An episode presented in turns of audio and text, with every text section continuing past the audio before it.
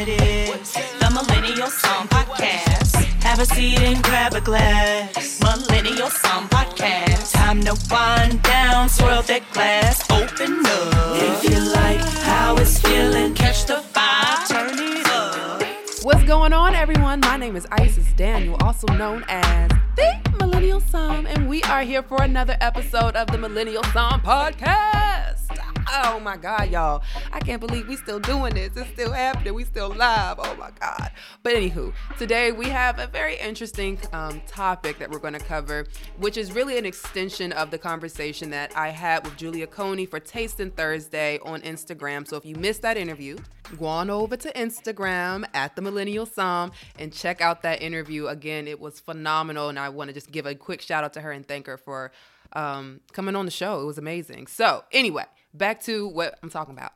All right. So she said something very interesting during the live, which she was quoting, and I'm going to paraphrase, right? And she said essentially that the wine industry is a CD existing in a streaming world, right? Totally out of its element stuck in the past and it's imperative that we figure out a way to move forward for the sake of the wine culture and the wine industry within the United States.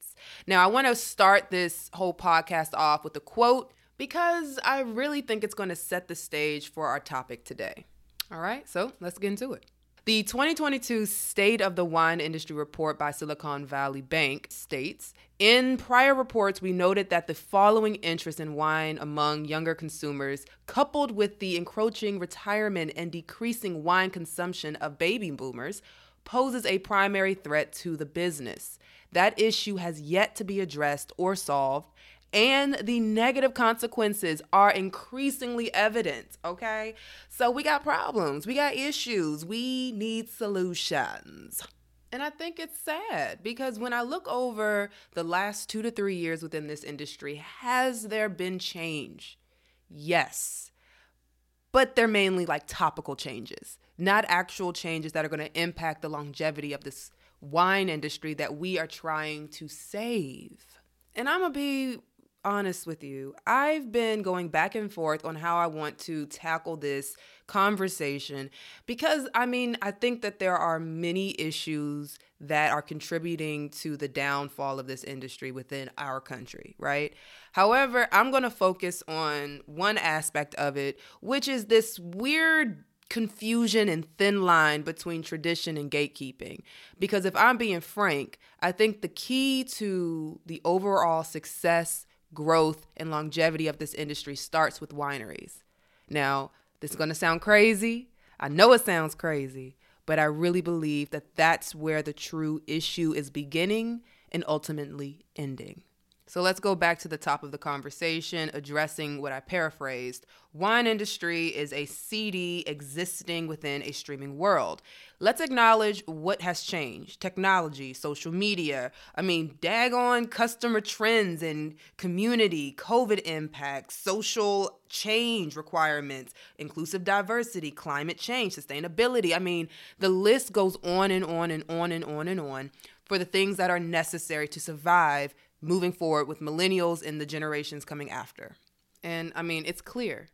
It's clear that the industry wants to change. However, I think the problem is the motivation behind it. All right? Why do we want to change? Do we want to change because we want a more diverse, inclusive future?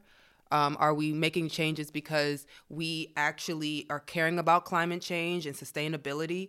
Are we making change because, hey, if everyone, all of the consumers, future consumers are mainly on social media, it's important that we change our marketing, we change our ads, we change our approach and how we even talk about wine and discuss wine and the language we use in wine to include the next generation?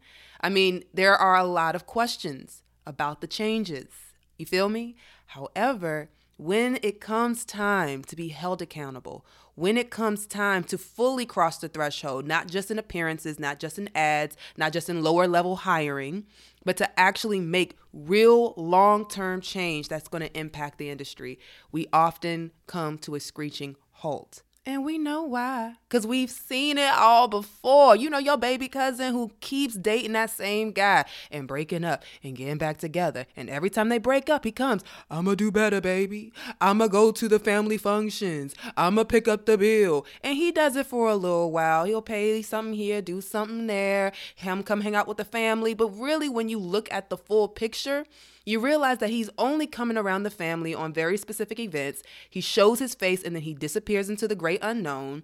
Or he starts paying the bills or doing whatever he said that he was going to do. But then there's all these other excuses, and you're realizing that it's very topical, not very deep, not very intimate, and these changes don't quite feel real.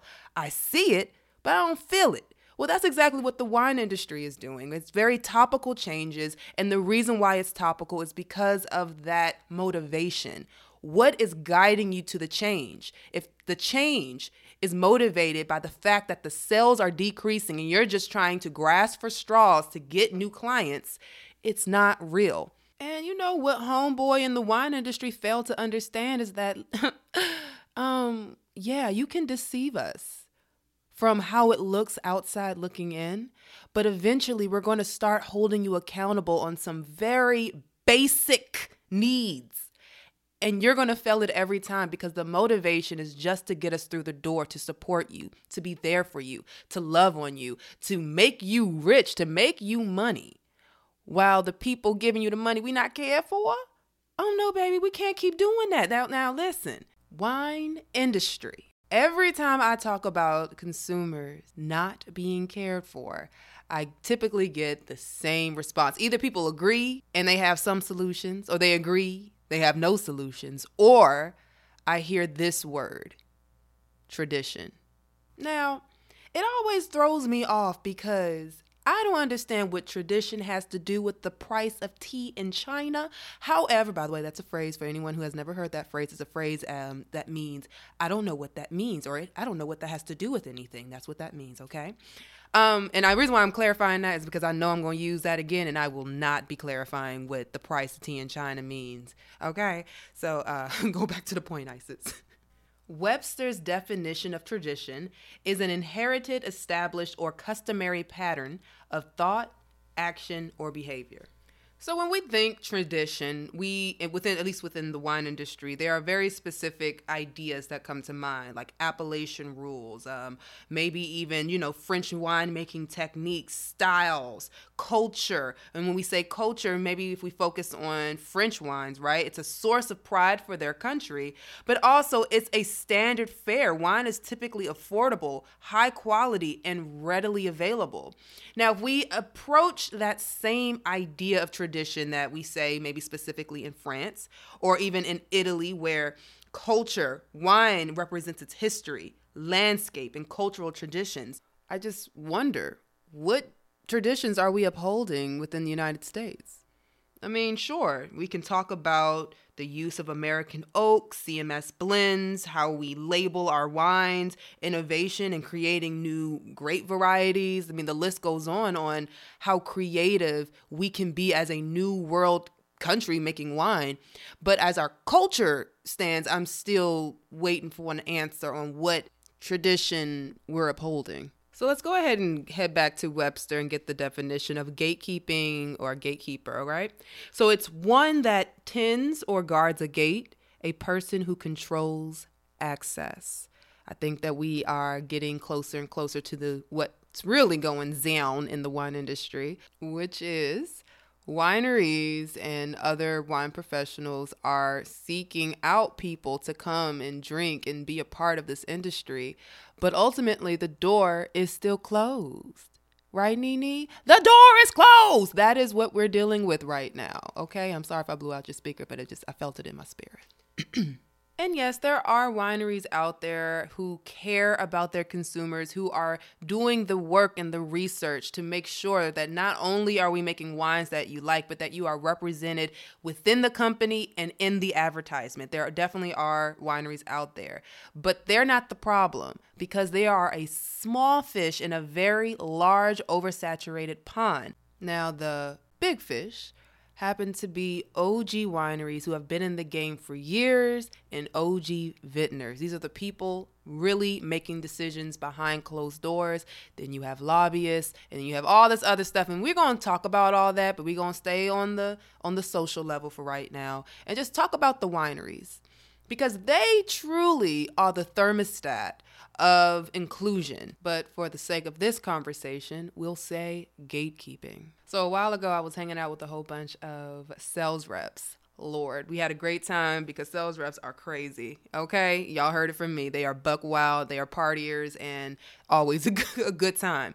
However, we were having a serious conversation about this concept of I guess wine culture and not really being inclusive and whatever else. And one particular lady responded to the conversation and said that it's important that we uphold tradition. The problem is we want to be inclusive, but we don't want to sacrifice tradition.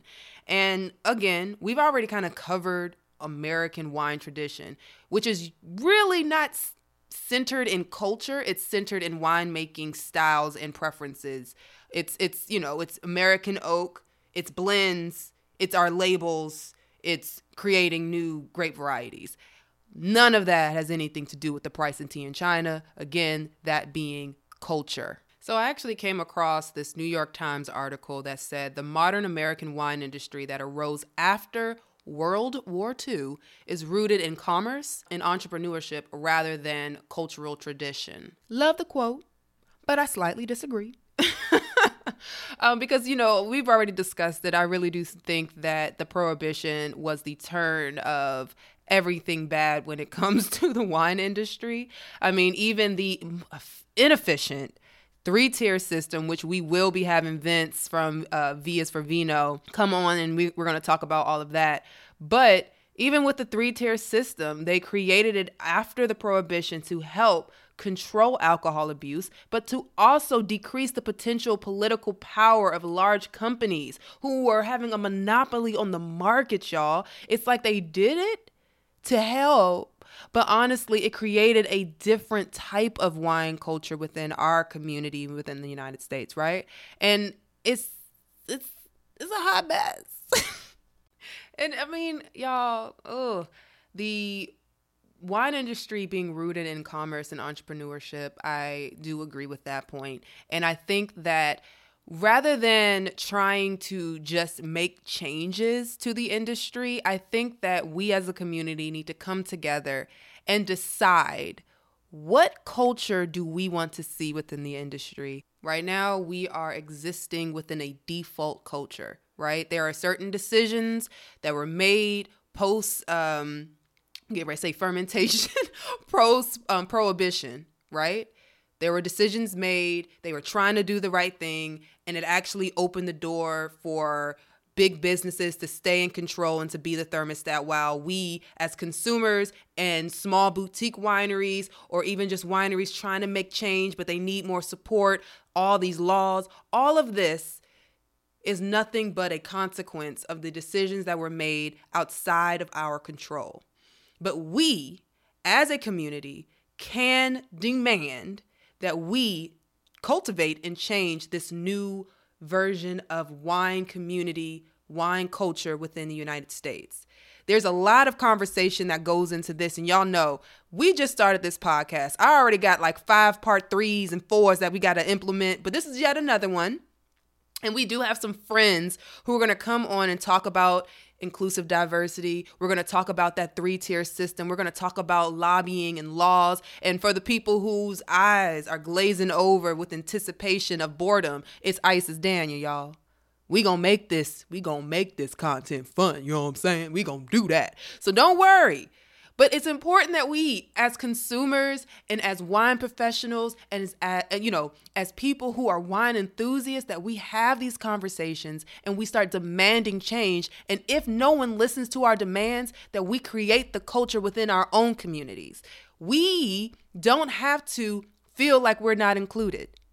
We don't have to feel that we don't have a safe space in within this industry. We can make it. Some things are going to be a little harder, and we're going to be able to talk about Free the Grape and all the other resources available that's going to take a group effort. But we can also talk about what we can do right now within our own spaces and also within the communities that we have with different wineries and wine bars and everyone else. Like, we're going to talk about that. We're going to get more into it. But for right now, I just want the wineries to know that the traditions you're trying to protect is actually gatekeeping and you're not trying to protect anything outside of your own interest. So I'm gonna say this. Um, this is like a personal lesson that I think is just relevant in anyone's life. But um, I went through something about last year, and I had to reevaluate some friendships, some relationships, all of the jazz, right? Um, but how did I do that? I decided to take a look at myself analyze how I was showing up, how I was communicating, um, all of the things, right? And it definitely made me realize that I wasn't showing up in the best light. And I made a point to no matter what, I don't care how embarrassed I am, I don't care if I have to throw myself under a bus, I'm going to do everything I can to make sure I'm communicating in a healthy way and I am implementing positive change within my own life before I anticipate or expect someone to bring positivity my way. I want to encourage that to the wine industry because you are the key. Honestly, I, I mean, I can't say it enough. I don't know how many ways I have to go about it. And I totally understand there's a saying out there that no one in the wine industry wants to be the first to do anything. But this is going to have the greatest impact on your winery, on the industry, on consumers.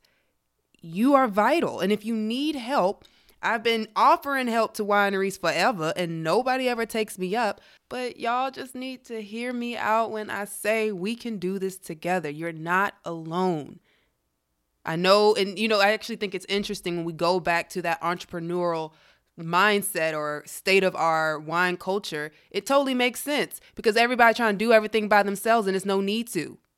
We are a team, we are an industry, and we can cultivate a new culture that gets you money, that person money, and everybody else is drinking wine and being merry and happy. We can do it. There is a greater return in working together than it is being alone, independent, and gatekeeping by keeping other people out. So, if you want this wine industry, industry to last, if you want to continue benefiting from it, yes, I'm talking about your pockets. If you want to keep them green, mm-hmm, you're going to have to allow some changes to be made and help us as an industry cultivate this community and culture. When people drink our wines just as much as we drink, again, Italian wines, Spanish wines, French wines, when you drink their wines, you are immediately engulfed into their community, into their culture. We want the same thing. And that's going to boom our businesses, not just domestically, but internationally. Listen, there's a way we could do it, even catering to each individual state and the wines represented in each state. There's a way if we want to invest time.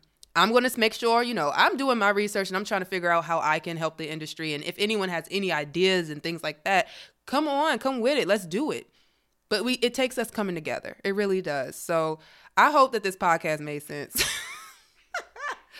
because it's one of my rant topics and I was trying to like you know, bring it down so I can communicate it but it's really it's again it's just that gatekeeping is really keeping us from thriving and we're wondering why we're not growing and it's just what the reason is okay so i think that's going we're gonna wrap it up right here so y'all can catch me for Tasting Thursday at 6 o'clock p.m. Eastern Standard Time on TikTok at The Millennial Somm. But then you can also watch our live interview at 7 o'clock p.m. Eastern Standard Time on Instagram. So I'll see you guys there. I love you all so much and thank you for listening to the Millennial Somm Podcast Podcast. Love you.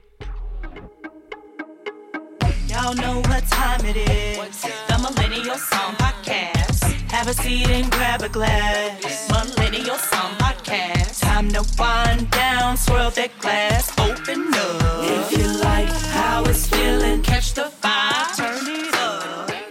Y'all know what time it is. The Millennial Somm Podcast. Have a seat and grab a glass. Millennial Somm Podcast. Time to wind down, swirl that glass, open up. If you like how it's feeling, catch the